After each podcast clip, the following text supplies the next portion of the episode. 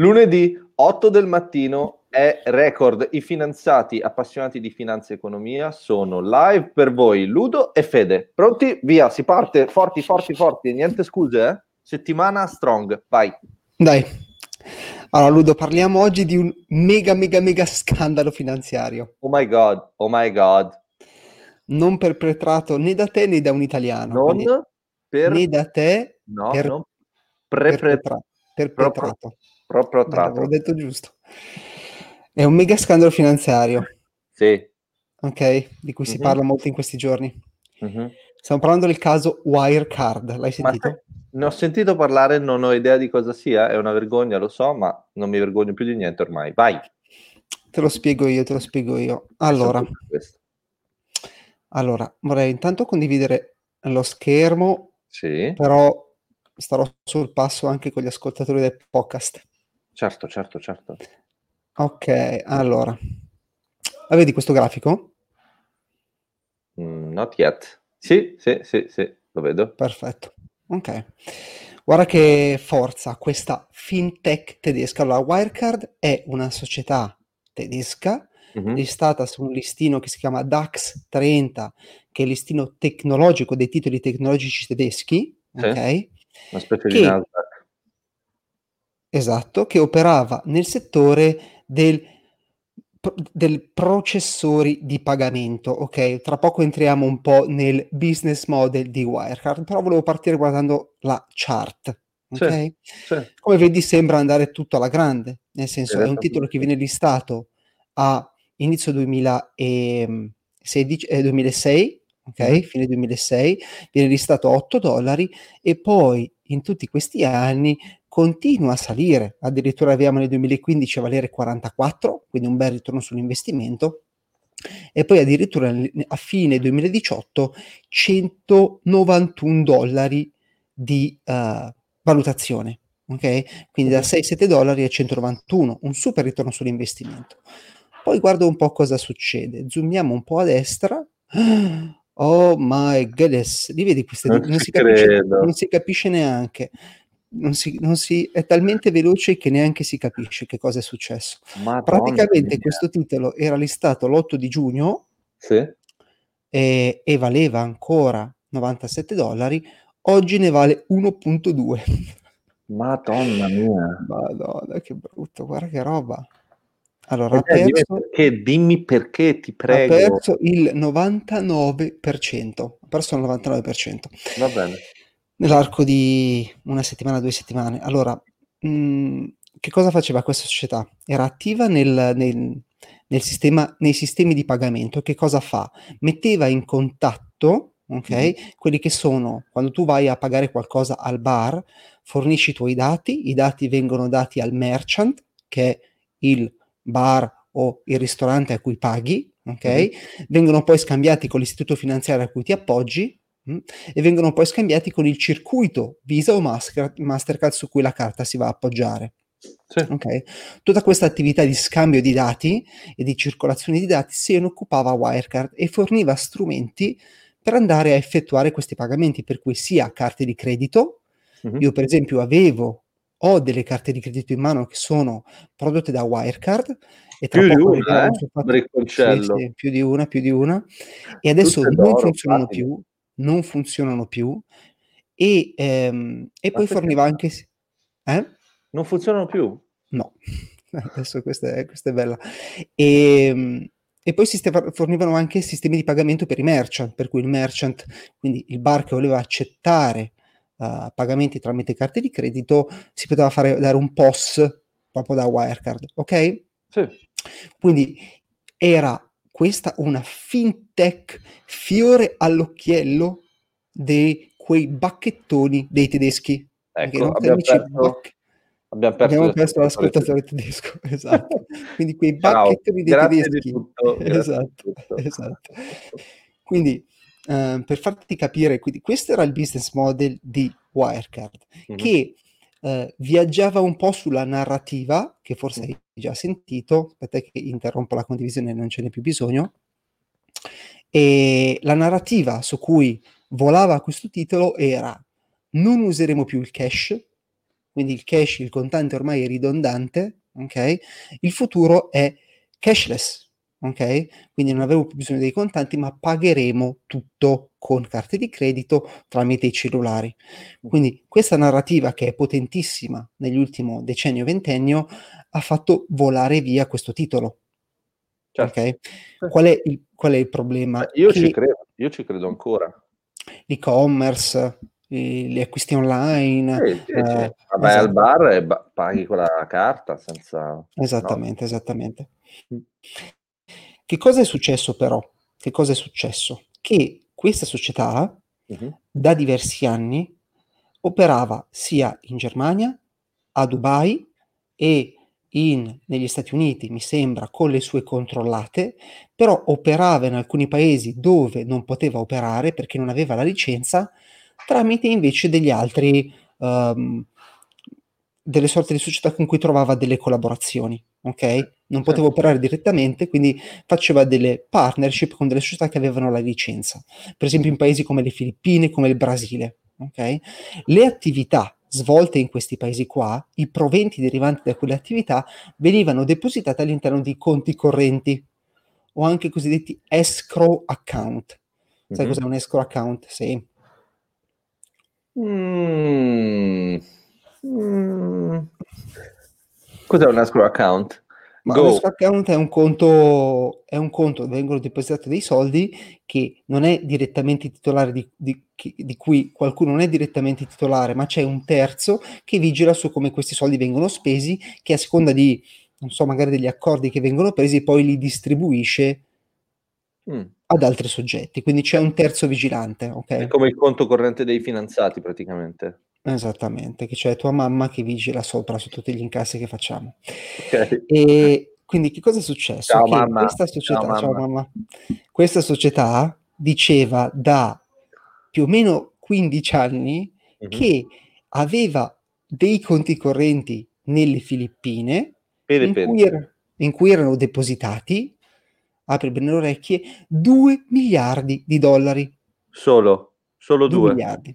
Quindi okay un quarto degli attivi della società, un quarto degli attivi della società erano liquidi depositati su un conto corrente nelle Filippine. Sì, ok? Ci sta. Ci sta, ci sta assolutamente. Chi non ha 2 miliardi depositati su un conto delle Filippine? Qual è il problema? Che questi 2 miliardi è venuto fuori che non sono mai esistiti. Ok? No. O comunque eh, il uh, chi doveva certificare il bilancio, Ernest Young, ha fatto una bella telefonata alla Banca delle Filippine dicendo Ehi pronto, sono revisore di Wirecard. Un'informazione per favore, perché qua dovremmo certificare il bilancio. Vi risulta che ci sia un nostro cliente che ha 2 miliardi depositati sulla sua banca? Perché quello che Ernest Young aveva erano dei documenti probabilmente uh, artefatti uh-huh che mostravano la presenza di questi fondi. Okay? Che il CEO di Wirecard si era messo manualmente a modificare su PowerPoint. Ok? E quindi questi qua hanno chiamato la banca e hanno chiesto: Ehi, vi risulta che il nostro cliente abbia 2 miliardi depositati sul vostro conto? Questo qua nelle Filippine ha detto: No, a dire la verità, non ci risulta neanche che Wirecard sia un nostro cliente. Ok? Mm-hmm. Quindi, che cosa è successo? Notizia poi eh, Ernest Young non è riuscito ad approvare il bilancio, la notizia poi è uscita, il titolo è crollato, il titolo è letteralmente crollato, 90%, ha perso 70% in due ore, 90% nell'arco di una settimana. Ok? Ok. Quali sono, quali sono mh, mm, alcune riflessioni, a parte che è un caso veramente del, dell'entità di, di Lehman Brothers, perché per esempio Lehman Brothers ha messo... Eh? Avrà effetti a cascata su altre società? Adesso sì, adesso ti parlo degli effetti a cascata, mm-hmm. però per darti un'idea, Lehman Brothers ci hanno messo 24 giorni a perdere il 90% di azioni Lehman Brothers, qui ce ne hanno messe bah, una settimana. Effetto a cascata, come dicevo io ho delle carte di credito di alcuni mm-hmm. provider che non posso più usare, Sisal Pay, che è un circuito vabbè, italiano, era collegato a Wirecard, carte che non funzionano più, quindi ci sono diversi clienti di questa Wirecard in giro per il mondo che forniscono carte di credito che hanno i sistemi di pagamento completamente bloccati. Mm. Ok? Sì. Secondo effetto a cascata, banche tedesche, ti ricordi che abbiamo parlato delle banche tedesche eh, diverse eh, volte, non non che non stanno benissimo. Deutsche Bank uh, è praticamente la frutta, oh, c'ha una montagna, di, una montagna di derivati spazzatura, Commerzbank da buttare, ok? Quindi quei bacchettoni tedeschi hanno le banche che stanno adesso peggio delle nostre. Qual è il, proble- eh, qual è il problema? Che questi ai nostri amici di Wirecard, tra l'altro il CEO è stato arrestato tipo una settimana fa, atterrato a Vienna, è stato arrestato mm-hmm. e, e queste Wirecard aveva richiesto a queste banche forte dei suoi 2 miliardi depositati su un conto corrente, 1.7 miliardi di finanziamento che le banche gli avevano concesso. Okay? Ah, gli hanno concesso? Certo, certo che gli hanno concesso. Quindi che cosa è successo? Quando salta fuori che poi Wirecard effettivamente non aveva questi fondi, ha subito dovuto dichiarare fallimento e ha attivato una procedura di insolvenza. Praticamente non ci sono più gli attivi per pagare i suoi debiti. Quindi questi 1.7 miliardi e le banche, tu sai benissimo che sono dei creditori um, non privilegiati, quindi i primi sono uh, so, i dipendenti, il fisco, uh, i creditori normali e poi arrivano le banche. Quindi le banche praticamente questi 1.7 miliardi non li vedranno mai più. Mai più? Ah, ok. Credo mai più, credo mai più perché non credo ci siano i liquidi per, per ricavare questi soldi. E, ehm, quindi questa è la prima riflessione. La seconda riflessione riguarda il ruolo dei regolatori tu spiegami. Regolatori intendi il Parlamento o le autorità di controllo o Ernest Young? No, parlo sia del, mm, cioè parlo delle, delle autorità, parlo della Bafin si chiama. Bafin è la Consop tedesca. Hai messo il muto? Mi stavo soffiando il naso, no. interessa. Bafin è la Consop tedesca, ok?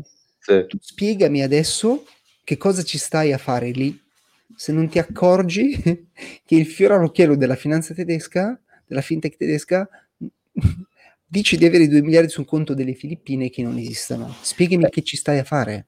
Va bene, sai, a me piace fare l'avvocato del diavolo. Cosa, cioè, ti immagini che ci sia qualche dipendente dell'autorità che dice ok, adesso vado a verificare tutte le informazioni del bilancio se sono Adesso corrette. ti spiego, adesso ti spiego. Adesso ti spiego che cosa è successo. No? Che cosa succedeva? Negli anni precedenti, quindi notizie negative su questa Wirecard e su questi presunti 2 miliardi escono da diversi anni. Mm. Giornalisti del Financial Times hanno già denunciato Financial, Financial, Financial Times okay. avevano già denunciato alla. Buffin, la Consop tedesca, presunti mm, che c'era qualcosa che non andava in questa società, ok? Che cosa ha fatto in tutta risposta la Buffin? O che cosa ha fatto Wirecard? Puntava a queste accuse dicendo no, è tutto falso, voi fate solo gli interessi degli short sellers. Ah. Quindi voi fate solo gli interessi di chi vuole speculare a ribasso sul nostro titolo. Ok? E quindi cosa aveva fatto la Buffin? Invece che andare ad indagare pesantemente su queste allegation, aveva sospeso le vendite a ribasso sul titolo. Wow. E aveva e aveva dato multe ai giornalisti del Financial Times. Non ci credo. Cioè, infatti, eccole ecco, qua. Buongiorno, buongiorno. Buongiorno. un po' prima del solito stavano riposando, ma ci sono, sono operativi. Fantastico. Quindi niente, i giornalisti del Financial Times adesso ovviamente se la godono perché avevano ragione a denunciare queste cose. Però l'autorità tedesca non solo se ne è accorta, ma di fronte anche denunce non le ha considerate, ha fatto dietro front solo all'ultimo minuto e aveva eh, evitato la possibilità di vendere a ribasso, di speculare a ribasso perché sosteneva che fossero solo false eh, voci. Ok? Ma quindi tu mi stai dicendo che l'autorità di controllo ha avuto un ruolo formale, anzi, ha avuto un ruolo sostanziale sì, sì, nel senso di di, di una società del proprio paese, giusto? Sì, sì, perché si specula che, visto che questa società era l'unica che riusciva a competere a livello mondiale con le americane e con le società UK che si occupano di payment processing, sembrava che ci fosse una difesa proprio a, a spada tratta da parte della, delle autorità tedesche di questa società che sembrava avere molto successo. Ok? Ok. Quindi, quindi Però diciamo che domanda, come si fa ad arrivare a 2 miliardi modificati a mano su una presentazione PowerPoint? Cioè, cos'è che... Dov'era il buco nella- nel tubo dei soldi di Wirecard? Cioè, qual era l'anello debole? Il business model oppure tangenti oppure... sì, sì, no, il business model che- che non è abbastanza profittevole. Ah, Cioè c'erano alcune, uh, alcune, mh, alcuni rami d'azienda profittevoli, altri no. Comunque una società lontanamente, eh, molto, molto, lontana, molto lontana da un profitto vero e proprio. A un certo punto aveva detto inventiamoci che esistono questi soldi nelle Filippine e creiamo dei documenti che dimostrano che questi soldi esistono. Nessuno aveva mai verificato. Però come fai a verificare? Nel senso, volendo, io voglio verificare che tu abbia i soldi all'interno di questo conto. Massimo che posso fare è chiamare la banca, giusto? E chiedere, Sì, ma sì. i soldi ci sono. Questo è il massimo Esatto. che posso fare. Questo è il massimo che puoi fare, però quello che dovrebbe fare un, un auditor come EY o che aveva approvato i precedenti bilanci. Però l'ha fatto o no alla fine? L'ha Cioè, fatto come- solo alla fine, sì, l'ha fatto solo alla fine. cioè, negli anni precedenti non aveva fatto questa No. cosa. Esatto. Ho capito. Cioè, quando... C'è lo- il classico stagista e dice sì, vai, fa, telefona alla banca filippina. No, ma no, ma il classico... loro fornivano i documenti, loro fornivano delle documentazioni, docume- documentazioni provavano che ci fossero questi soldi, però erano artefatte, erano create al computer. Beh, questo è interessante, dovremmo replicarlo anche noi, credo, no? Sì, sì, no, infatti l'altro punto è tu puoi creare una mega società nel fintech che pagarti essere considerato un grande imprenditore di successo, grande capitalizzazione, tanti miliardi di, cap- di capitalizzazione, essere listato, è tutta una balla. Cioè, basta che tu aggiungi uno 0 o due zeri alla fine, giusto? Mm, è tutta una balla invece. Beh, Come fai a Beh, dormire la notte anche? eh, però secondo me loro dicono, sai, noi il fornizio lo serviamo. Il fornizio lo serviamo. Mi dimetto, direi. Direi che. Il servizio lo forniamo e sì, è vero, in questo momento abbiamo una situazione non facile, però poi piano piano ripianiamo qualcosa del genere. Sì, sì, solo che detto, vabbè, facciamo che facciamo l'anno prossimo, dai, intanto aggiungiamo altri 100 milioni. Eh, vabbè, quello ci sta, quello ci sta. vabbè. Sì, sì, no, dai, facciamo anche l'anno prossimo, dai, intanto mettene altri 100, dai, dai. Eh, già. E quindi, e quindi, appunto, poi io sai che ce l'ho sempre un po' con, perché ultimamente è uscito una, c'è stata un'intervista al presidente della Consob, Sì? Che è questo, mm, fatto l'italiana o quella tedesca? no, no, italiana, è questo dottor Savona. Sì? Dottor Savona è un uomo un po' anziano, avrà tipo 80 anni, ok? Ok. Indovina che cosa ha detto? Ha detto che le criptovalute sono un pericolo. Sì. Oh, paura, non riusciamo a tutelare il risparmio noi, non riusciamo a tutelare il risparmio. Ecco. Ok. Quindi dico, ma eh, sarebbe meglio che neanche ci provassi a tutelare il risparmio. cioè, ritirati. Intanto sei un uomo così anziano, è giusto che tu, insomma, eh, hai fatto il tuo corso, ritirati, ci sono nuove tecnologie, probabilmente per te l'internet era anche un pericolo, ecco. Quindi lascia spazio a gente che magari ha 30-40 anni in meno, capisce Ok. le- che il mondo si evolve, ok? Però questo E- contro te, cioè giudicare su- sui fatti, non sull'età, perché sennò diventa una cosa... No, no, è vero, è vero. Però io sinceramente, sì, sì, cioè, è vero, È- giudicare sui fatti e non sull'età. No, no, hai perfettamente ragione. Però ha fatto un'intervista parlando di Bitcoin, parlando delle cripto e ha mostrato che non, non capisce, non, non ha capito come funzionano.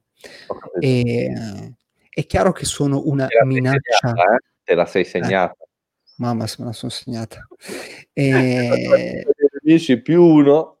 esatto. E quindi, boh, mi chiedo, cioè, mh, molti titoli italiani soggetto di vigilanza sono in questo momento sotto del 70-80% rispetto ai massimi storici. Mhm. eh, non so se lì avete tutelato il risparmio degli investitori. Mia madre ha preso Generali quando era a 30 dollari, oggi Generale vale, adesso non mi ricordo, 13-14, non mi ricordo esattamente, eh, mamma ha perso il 70% del suo investimento. C'è qualcuno che si sente in colpa? Fosse stato Bitcoin, qualcuno avrebbe detto è una frode, no? Sì. I think so, yes, mm. probably. Quindi... Difendiamo le nostre mamme, direi. Difendiamo le nostre mamme, basta. In questo modo Fede, grazie per il tuo contributo. Oh, grazie a te, grazie a te. Salute Nelly anche. Ci sentiamo domani. Amici Nelly. Buona giornata, buona settimana. Ciao, ciao. Buon tutto. Buon tutto. Ciao ciao. Ciao ciao. ciao.